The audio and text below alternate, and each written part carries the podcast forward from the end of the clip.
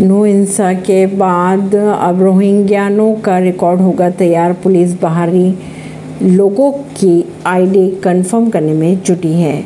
No हिंसा को लेकर पुलिस ज़िले में काम करने वाले बाहरी लोगों की आईडी कंफर्म करने में जुट चुकी है। पुलिस को शक है कि हिंसा में बाहरी लोग भी शामिल हुए थे। अधिकारियों द्वारा रोहिंग्याओं की झुग्गी झोपड़ी को तोड़ने के एक दिन बाद ही पुलिस ने उनका रिकॉर्ड तैयार करना शुरू कर दिया था। साथ ही नू पुलिस 31 जुलाई को ज़िले में हुई हिंसा में उनकी भूमिका की भी जाँच कर रही है। परवीन सिंह, नई दिल्ली से।